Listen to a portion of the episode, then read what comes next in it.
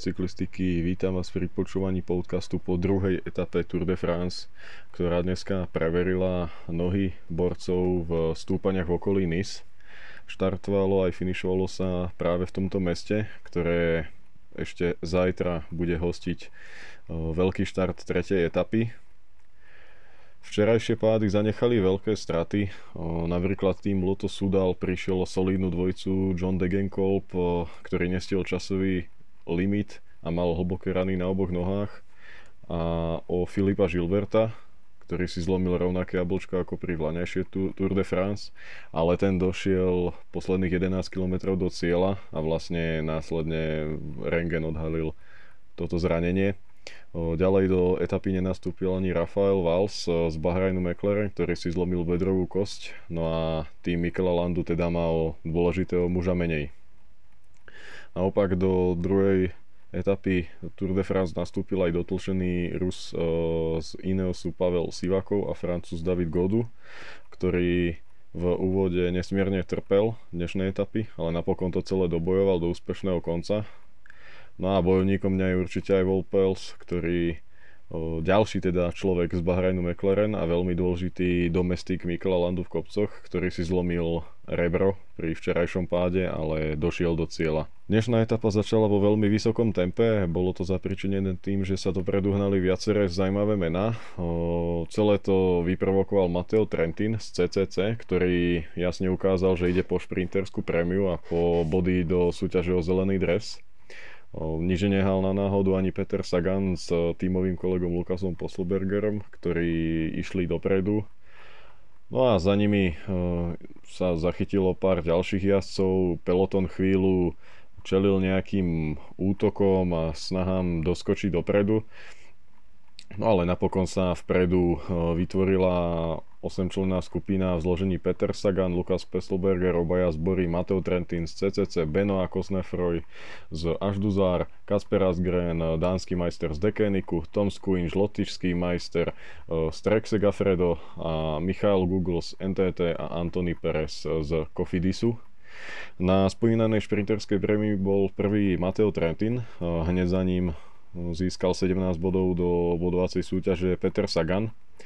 No prvý menovaný sa mechanické problémy z úniku vyparil a potom už pokračoval v pelotóne.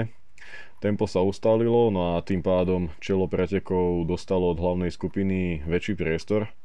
7 členný únik už vtedy si to rozdalo vrchárske body na vôbec prvej vrchárskej prémii prvej kategórie 107 ročníka Tour de France na Col de Colmian. Plný počet získal Benoit Cosnefroy, ktorého sme mohli vidieť v útoku aj včera v posledných kilometroch. Peter Sagan bol stále na čele a platilo to aj po väčšinu stúpania na druhú jednotku dnešného dňa, Col de Turini.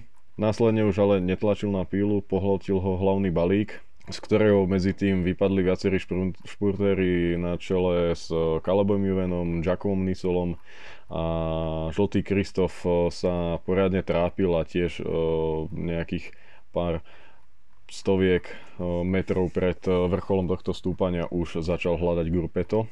Na Coldu Turini bol prvý Perez z Kofidisu, druhý bol Kosnefroa, ktorí si teda vymenili poradie z predošlého stúpania. Obaja mali rovnaký počet bodov a tak o bodkovanom drese rozhodol ich umiestnenie v celkovom poradí v cieli. A do zajtrajšej etapy nastúpi v bodkovanom drese práve Benoit Kosnefroj z Ažduzar. No a po druhej vrchárskej prémii dňa nasledoval dlhý zjazd pod Col d'Es, stúpanie, ktoré ja som veľmi známe, pretože sa každoročne E, jazdí v rámci Paríž-Nice. V jeho úvode hlavná skupina dostihla únik a na 6 kilometroch sa potom e, poriadne aj zriedila. Vypadli z nej viacerí klasikári, domestici na roviny a jazdci, ktorých si týmy chcú pošetriť do druhej polovice túr. Vpredu sa už nenachádzal ani Peter Sagan, ani Roman Kreuziger, ani Jan Hirt. E, je treba povedať aj to, že veľa vrchárov si vystúpilo najmä kvôli tomu, aby nabrali manko do celkového poradia v 4. a 6. etape, ktoré sú vrchárske a končia v stúpaní, aby ich teda peloton pustil dopredu, a pretože práve tu by mohol teoreticky sláviť e, etapový triumf niekto z úniku. Medzi tým na čele skupiny pracovali jazdci Jumbo Visma, ktorí týmto spôsobom chceli chrániť Rogliča s Dumolénom. a najviac ľudí mali jednoznačne v tejto skupine. Druhý najpočetnejší, aspoň na moje oko, bol Trek Segafredo a Ineos tu nemal spomínaného Pavla Sivákova ani Liukarova. Tí, tí mali tých jazdcov pomenej, no a v úplnom závere tam ostal s Bernalom ešte Karapas a Michal Kviatkovský. Na Col to bolo bez útoku, išlo sa len tempo a nasledoval rýchly zjazd pod posledné stúpanie. V ňom sa na zemi ocitol Daniel Martinez z Education First. Uradujúci víťaz Dauphine mal vyššie minútovú stratu a za pomoci Uja Cartio sa snažil vrátiť dopredu, no nepodarilo sa mu to a stratil.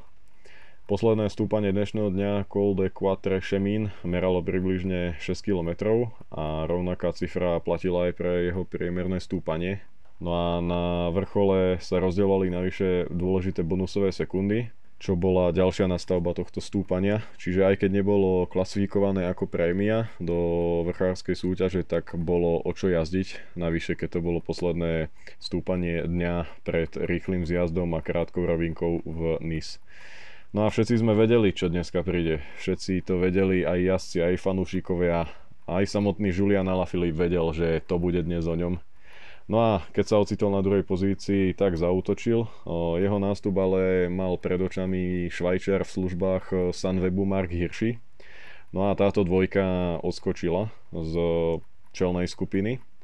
Vytvorili si nejaký 20 sekundový náskok a o chvíľu na to zautočil zo skupiny favoritov Adam Yates z Micheltonu. Za ním sa potom snažili aj nejakí ďalší jazdci vyraziť, Nikomu sa nepodarilo už prísť dopredu, vlastne jediný doskočil Adam Yates.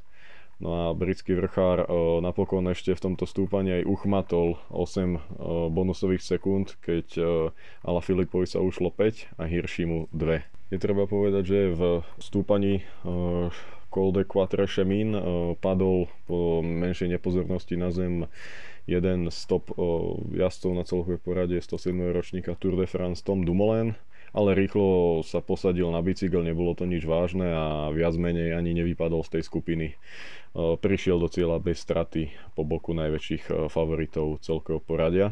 Nasledoval zjazd, e, v ktorom tá trojica čelná nie že nespolupracovala, ale moci, moci neťahali, jazdili krížom krážom, išlo sa poriadne rýchlo, vzadu za nimi sa snažila Astana aj Movistar, ale nepodarilo sa im rozprúdiť tempo do takej miery, aby úvodná trojka pri najazde do posledného kilometra mala o, malý náskok a bála sa o ten etapový triumf. No v závere úplnom bol na prvej pozícii Adamiec, ktorý po etape povedal, že v takom dojazde nikdy nemôže Juliana ale Filipa a Marka Hiršiho poraziť. Hlavne zdôrazňoval prvé meno. No a práve Julian Alaphilippe vyrazil nejakých 150 metrov pred cieľom, nasadil poriadny špurt. Hirschi stratil nejaký meter dva a už sa to ťažko doháňalo. Napokon to vyzeralo, že Hirschi ho takmer skočil na cieľovej čiare, no podľa mňa to mal Alaphilippe úplne celé pod kontrolou, rozhodla jeho obrovská jazdecká skúsenosť, pretože Julian má z podobných koncoviek množstvo spomienok a rovnako veľmi veľa výťastiev. Pre Juliana to bolo veľmi emotívne víťazstvo. mohli ste si určite všimnúť, že hneď jeho prst a víťazné gesto smerovalo do neba a v cieli plakal. A je to z toho dôvodu, že 28. júna mu zomrel otec Jacques, ktorý ho v Lani ešte stihol vidieť na najväčších pretekoch sveta dva týždne byť v žltom drese, no ale žiaľ ďalšiu jeho spanilú jazdu už neuvidí. Týmto dávame klobúk dole Julianovi, ktorý sa dokázal po takej ťažkej strate otca dať dokopy a dnes mu poslal podľa mňa ten najkrajší darček, aký môže byť. Skupina s hlavnými favoritmi finišovala len 2 sekundy za víťazným Ala. Doviedol ju do cieľa Greg Van Avermet, ktorý tesne preskočil v cieli Sergia Iguitu z Education First, môjho tajného favorita na dnešok. No a z vrchárov dnes nabrali stratu Daniel Martinez, Mark Soler, Fabio Aru, Ilnur Zakarin, Ben Hermans a hlavne Dan Martin, ktorý si z toho vystúpil vlastne ešte na Col S a nabral 18 minút. Je jasné, že sa pokúsi doliečiť vlasovú zlomeninu Kostrče, s ktorou už nastúpal do Tour de France, no a posvieti si na etapové úspechy v neskoršej fáze Tour de France, kedy by to už mohlo byť relatívne v poriadku. Prišiel v jednej skupine s Romanom Kreuzigerom a Petrom Saganom. Jan Hirt taktiež nabral značnú stratu. Mnohí sa možno pýtajú, že prečo išiel Peter Sagan dneska dopredu, keď vlastne nebojoval o triumf a bolo to ťažké a podobne. Môj osobný názor je, že v prvom rade reagoval na to, že dopredu išiel Trentin, a tým pádom spozoroval, že Talian v službách polského CCC má záujem bojovať o súťaž o zelený dres. A rovnako Peter Sagan určite do tejto etapy išiel s tým, že chce získať nejaké bodíky a skresať tak stratu na Alexandra Kristofa. No a keď už bol vpredu, keď už bol v úniku a ten únik si napokon aj vypracoval nejaký 3-minútový náskok, ktorý ešte stúpal vyššie, No tak sa rozdol využiť situáciu, ostal tam a sledoval preteky a ich vývoj. No a ak by sa peloton rozhodol, že dneska to nechá úniku, no tak by proste mal šancu bojovať o etapu. O, stalo sa to druhé, teda že náskok skupiny padal, no a tým, že to nevyzeralo pre nejaký úspech spredu, tak Peter Sagan ešte čo to potiahol na Col de Turini.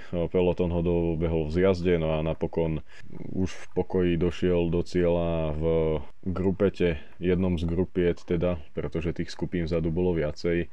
No a nabral stratu takmer 18 minút, čo ho ale nemusí trápiť, pretože zajtra je deň pre šprinterov. Na čele bodovacej súťaže je teda Alexander Kristof, včerajší víťaz a muž, ktorý dnes prišiel o žltý dres na úkor Juliana Filipa. Má 18 bodový náskok pred Petrom Saganom, tretí Trentin stráca 28 bodov. Bielý dresy zajtra oblečie dnes druhý v cieli Mark Hirschi a najlepším tímom ostáva aj naďalej Trek Segafredo, Zajtra nás čaká druhá šprinterská koncovka tohto ročníka Tour de France. Etapa síce nie je úplne rovná, hlavne tá prvá polovica je hore-dole, ale vzhľadom na minimálny počet príležitostí, ktoré majú šprinterské týmy, tak myslím si, že si to rozhodne zajtra postrážia a budú to chcieť doviesť do, do šprintu. Nástrahou pre rýchlych mužov teda môžu byť tri prémie tretej kategórie na prvých 117 km. No a posledná vrchárska prémia je na 152,5 km, je štvrtej kategórie. Po nej nasleduje e, šprinterská prémia, ktorá je úplne na konci tej zvolnenej pasáže a je 37,5 km pred cieľom. Po nej je to do cieľa ešte troška dole kopcom a posledných 20 km mierne stúpa, no záver je stávaný pre šprinterov a určite budeme vidieť robotu tímov ktorí budú pripravať pozíciu pre svojich rýchlikov. Vysoko v poradí teda môžeme očakávať Alexandra Kristofa, Sama Beneta, Giacomo Nicola, konečne snáď aj Kaleba Juvena. No a rozhodne treba počítať aj s Voltom Fanartom, Petrom Saganom či Macom Pedersenom alebo Jasperom Stuyvenom práve jeden z tejto dvojice treku sa určite zapojí do zajtrajšieho šprintu. No a majster sveta nám už ukázal do, v tej prvej etape, že je zaujímavým menom do rýchlych koncoviek a opäť môže byť čiernym koňom.